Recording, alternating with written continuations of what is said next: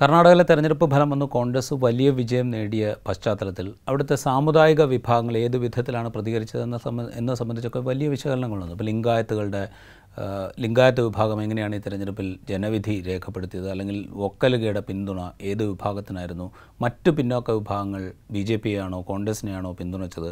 J D എസിന്റെ vote ബാങ്കായ വൊക്കലുകയിൽ നിന്ന് എത്ര ശതമാനം കോൺഗ്രസിലേക്ക് മാറി? എന്നതൊക്കെ വലിയ തോതിൽ വിശകലനം ചെയ്യപ്പെട്ടു. മുസ്ലിങ്ങൾ വലിയ ന്യൂനപക്ഷ വിഭാഗമാണ് അവിടുത്തെ. ഏതാണ്ട് പതിനാറ് ശതമാനം വരും അവിടുത്തെ ജനസംഖ്യയിൽ. ആ വിഭാഗത്തിന്റെ പിന്തുണ എങ്ങോട്ടാണ് പോയത്? അതിനെ ഭിന്നിപ്പിക്കാനുള്ള ശ്രമങ്ങളോട് ആ വിഭാഗം എങ്ങനെയാണ് പ്രതികരിച്ചത്? ഇത്തരം കാര്യങ്ങളൊക്കെ വലിയ തോതിൽ വിശകലനം ചെയ്യപ്പെട്ടു. ഇവിടെ ഒന്നും വിശകലനം ചെയ്യപ്പെടാത്ത ഒരു വിഭാഗം എന്ന് പറയുന്നത് കർണാടകയിലെ ക്രിസ്ത്യൻ വിഭാഗമാണ്. അവർ വിശകലനം ചെയ്യപ്പെടാത്തതിന് ഒരു പ്രധാനപ്പെട്ട കാരണം എന്ന് പറയുന്നത് ജനസംഖ്യയിൽ ഏതാണ്ട് മൂന്ന് ശതമാനത്തിൽ താഴെയാണ് ക്രിസ്ത്യാനികളുടെ ക്രിസ്ത്യൻ വിഭാഗത്തിന്റെ പ്രാതിനിധ്യം കർണാടകയിൽ. പക്ഷേ ഈ തെരഞ്ഞെടുപ്പിൽ സവിശേഷമായ പ്രാധാന്യം അവരുടെ പ്രതികരണങ്ങൾക്കുണ്ട്.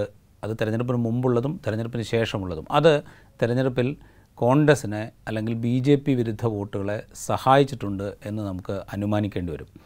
അത് പറയാനുള്ള ഒരു പ്രധാനപ്പെട്ട കാരണം നമ്മൾ കേരളത്തിൽ ഇരുന്നു കൊണ്ട് സംസാരിക്കുമ്പോൾ കേരളത്തിൽ ബി ജെ പിയുടെ ഈസ്റ്റർ ദിന നയതന്ത്രം നടന്ന് അധികം വൈകാതെയാണ് കർണാടകത്തിൽ തിരഞ്ഞെടുപ്പ് നടക്കുന്നത്.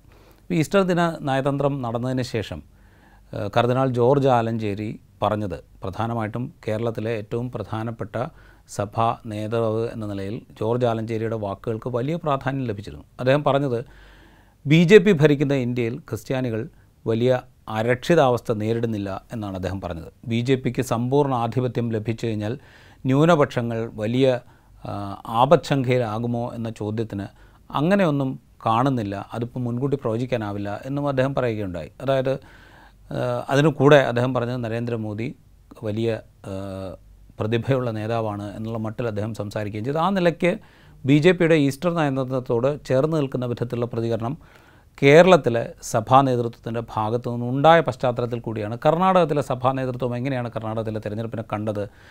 അതിനുശേഷം തെരഞ്ഞെടുപ്പ് ഫലത്തോട് അവരെങ്ങനെയാണ് പ്രതികരിച്ചത് എന്നിങ്ങനെയുള്ള ചോദ്യങ്ങൾ പ്രസക്തമാകുന്നത് കർണാടകത്തിൽ മൂന്ന് ശതമാനത്തിൽ താഴെയാണ് ക്രിസ്ത്യൻ ജനവിഭാഗത്തിന്റെ പ്രാതിനിധ്യം എങ്കിൽ കൂടിയും ചില മണ്ഡലങ്ങളിൽ നിർണായക സാന്നിധ്യമാണ് അവർ മംഗലാപുരം മേഖലയിൽ ചില മണ്ഡലങ്ങളിൽ ബാംഗ്ലൂരുവിലെ ചില മണ്ഡലങ്ങളിലൊക്കെ വിജയത്തെ സ്വാധീനിക്കാൻ കഴിയുന്ന വിഭാഗമാണ് ക്രിസ്ത്യൻ വിഭാഗം. അവിടെ നമ്മൾ ഏറ്റവും പ്രധാനമായിട്ട് കാണേണ്ടത് തെരഞ്ഞെടുപ്പിന് മുമ്പ് ബാംഗ്ലൂർ ആർച്ച് ബിഷപ്പിന്റെ ബാംഗ്ലൂർ ആർച്ച് ബിഷപ്പായ ഡോക്ടർ പീറ്റർ മച്ചാഡോ അദ്ദേഹം പുറത്തിറക്കിയ ഒരു പുറത്തിറക്കിയ ഒരു പ്രസ്താവനയാണ്. അതായത് ഹിജാബ് ഹലാൽ മതപരിവർത്തനം തടയുന്നതിനുള്ള നിയമം എന്ന് തുടങ്ങി വിവിധ വിഷയങ്ങൾ. അതായത് സമൂഹത്തെ ഭിന്നിപ്പിക്കാനായിട്ട് അവിടുത്തെ ഭരണകൂടം ഉപയോഗിച്ച വിവിധ വിഷയങ്ങൾക്കെതിരായ ശക്തമായ സന്ദേശമായിരിക്കണം ഈ തെരഞ്ഞെടുപ്പിലെ ജനവിധി എന്ന് അദ്ദേഹം അർത്ഥശങ്കയ്ക്കിടയല്ലാതെ തെരഞ്ഞെടുപ്പ് മുമ്പേ തന്നെ വ്യക്തമാക്കി. അവിടെ ശ്രദ്ധിക്കേണ്ട ഒരു കാര്യം ഇവിടെ നമ്മൾ ക്രിസംഖികൾ എന്ന് വിശേഷിപ്പിക്കുന്ന ക്രിസ്ത്യാനികളിലെ സംഘപരിവാർ അനുകൂലികളും ചില സോഷ്യൽ മീഡിയ ഗ്രൂപ്പുകളുമൊക്കെ ഹിജാബ് ഹിലാൽ ബാങ്ക് വിളി ഇതൊക്കെ സംഘപരിവാർ ഏത് വിധത്തിലാണോ വർഗീയ പ്രചരണത്തിന് ഉപയോഗിക്കുന്നത് അതേ മാതൃകയിൽ അനുകരിക്കുകയും കൂടുതൽ ശക്തമായി അത് ഉന്നയിക്കുകയും ചെയ്യുന്നൊരു ഘട്ടത്തിലാണ് ബാംഗ്ലൂർ ആർച്ച് ബിഷപ്പ് ഹിജാബ് ഹലാൽ ബാങ്കുവിളി തുടങ്ങിയ വിഷയങ്ങളൊക്കെ ഉയർത്തിക്കാട്ടിക്കൊണ്ട് ഇതൊക്കെ വർഗീയ വിഭജനത്തിന് ഉപയോഗിക്കപ്പെടുകയാണ് ഈ നാട്ടിൽ. അതിനെതിരായ ജനവിധിയായിരിക്കണം ഈ തെരഞ്ഞെടുപ്പ് എന്ന് പറഞ്ഞു വയ്ക്കുന്നത്. തെരഞ്ഞെടുപ്പ് ഫലം വന്നതിന് ശേഷം കത്തോലിക്ക സഭയുടെ വക്താവിന്റെ ഭാഗത്തു നിന്നുണ്ടായ ഏറ്റവും ശക്തമായ പ്രതികരണം വർഗീയമായി ഭിന്നിപ്പിക്കാൻ ഹിന്ദുത്വ അജണ്ടയിലേക്ക് ജനങ്ങളെ ഒന്നിപ്പിച്ച് നിർത്താൻ നടത്തിയ ശ്രമങ്ങൾക്കേറ്റ തിരിച്ചടിയാണ് ഈ തെരഞ്ഞെടുപ്പ് ഫലം എന്നുള്ളതായിരുന്നു. അതുപോലെ ബി ജെ പി നടത്തിയ വിദ്വേഷ പ്രചാരണങ്ങൾക്ക് ജനം നൽകിയ മറുപടിയാണ് ഈ തെരഞ്ഞെടുപ്പ് ഫലം എന്നും കത്തോലിക്ക സഭയുടെ വക്താവ് പറഞ്ഞു. ജസ്യൂട്ട് സാമൂഹിക പ്രവർത്തകനും പാതിരിയുമായ ഫാദർ സെഡ്രിക് പ്രകാശ് കുറെ കൂടെ രൂക്ഷമായിട്ടുള്ള ഭാഷയിലാണ് അദ്ദേഹത്തിന്റെ പ്രതികരണം രേഖപ്പെടുത്തിയത്. അതായത് ടിപ്പു മുതൽ ഹിജാബ് വരെ മതപരിവർത്തന നിരോ നിയന്ത്രണ നിയമം മുതൽ മുസ്ലിങ്ങൾക്കുള്ള സംവരണാവകാശം റദ്ദാക്കാനുള്ള തീരുമാനം റദ്ദാക്കുമെന്ന പ്രഖ്യാപനം വരെ. ഇങ്ങനെ ഏത് വിധത്തിലൊക്കെ വർഗീയമായി ഭിന്നിപ്പിച്ചുകൊണ്ട് നേട്ടം കൊയ്യാൻ ബി ജെ പി ശ്രമിച്ചോ അതിനൊക്കെയുള്ള തിരിച്ചടിയായിട്ട് വേണം ഈ ജനവിധിയെ കാണാൻ എന്ന് അദ്ദേഹം പറഞ്ഞു.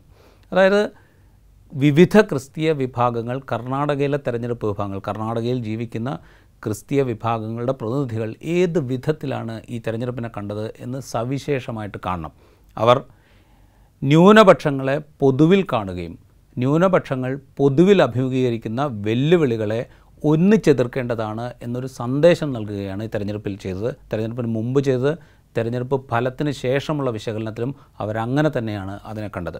അല്ലാതെ ഇവിടെ ചില വിഭാഗങ്ങൾ അതായത് നമ്മൾ നേരത്തെ പറഞ്ഞ പോലെ സംഘപരിവാർ അനുകൂലികളായ കൃസംഘികൾ എന്ന് വിശേഷിപ്പിക്കപ്പെടുന്ന കൂട്ടരോ ചില സാമൂഹ്യ കൂട്ടായ്മകളോ സാമൂഹ്യ മാധ്യമ കൂട്ടായ്മകളോ പ്രചരിപ്പിക്കുന്നത് പോലെ സംഘപരിവാർ അജണ്ടയ്ക്ക് ഒപ്പിച്ച് നീങ്ങുക എന്ന് പറയുന്ന ക്രിസ്തീയ വിഭാഗത്തിലെ ഒരു വിഭാഗത്തിന്റെ അജണ്ടയ്ക്കൊപ്പമല്ല അവിടുത്തെ കർണാടകത്തിലെ ക്രിസ്തീയ വിഭാഗങ്ങളിൽ നിന്നത്. അതിനവർക്ക് സവിശേഷമായ കാരണങ്ങളുമുണ്ട് കാരണം എന്ന് വെച്ച് കഴിഞ്ഞാൽ കഴിഞ്ഞ മൂന്ന് വർഷത്തിനിടെ ക്രിസ്തീയ വിഭാഗങ്ങൾക്കെതിരെ രാജ്യത്ത് തന്നെ ഏറ്റവും അധികം ആക്രമണങ്ങൾ നടന്ന പ്രദേശങ്ങളിൽ ഒന്ന് കർണാടകയായിരുന്നു.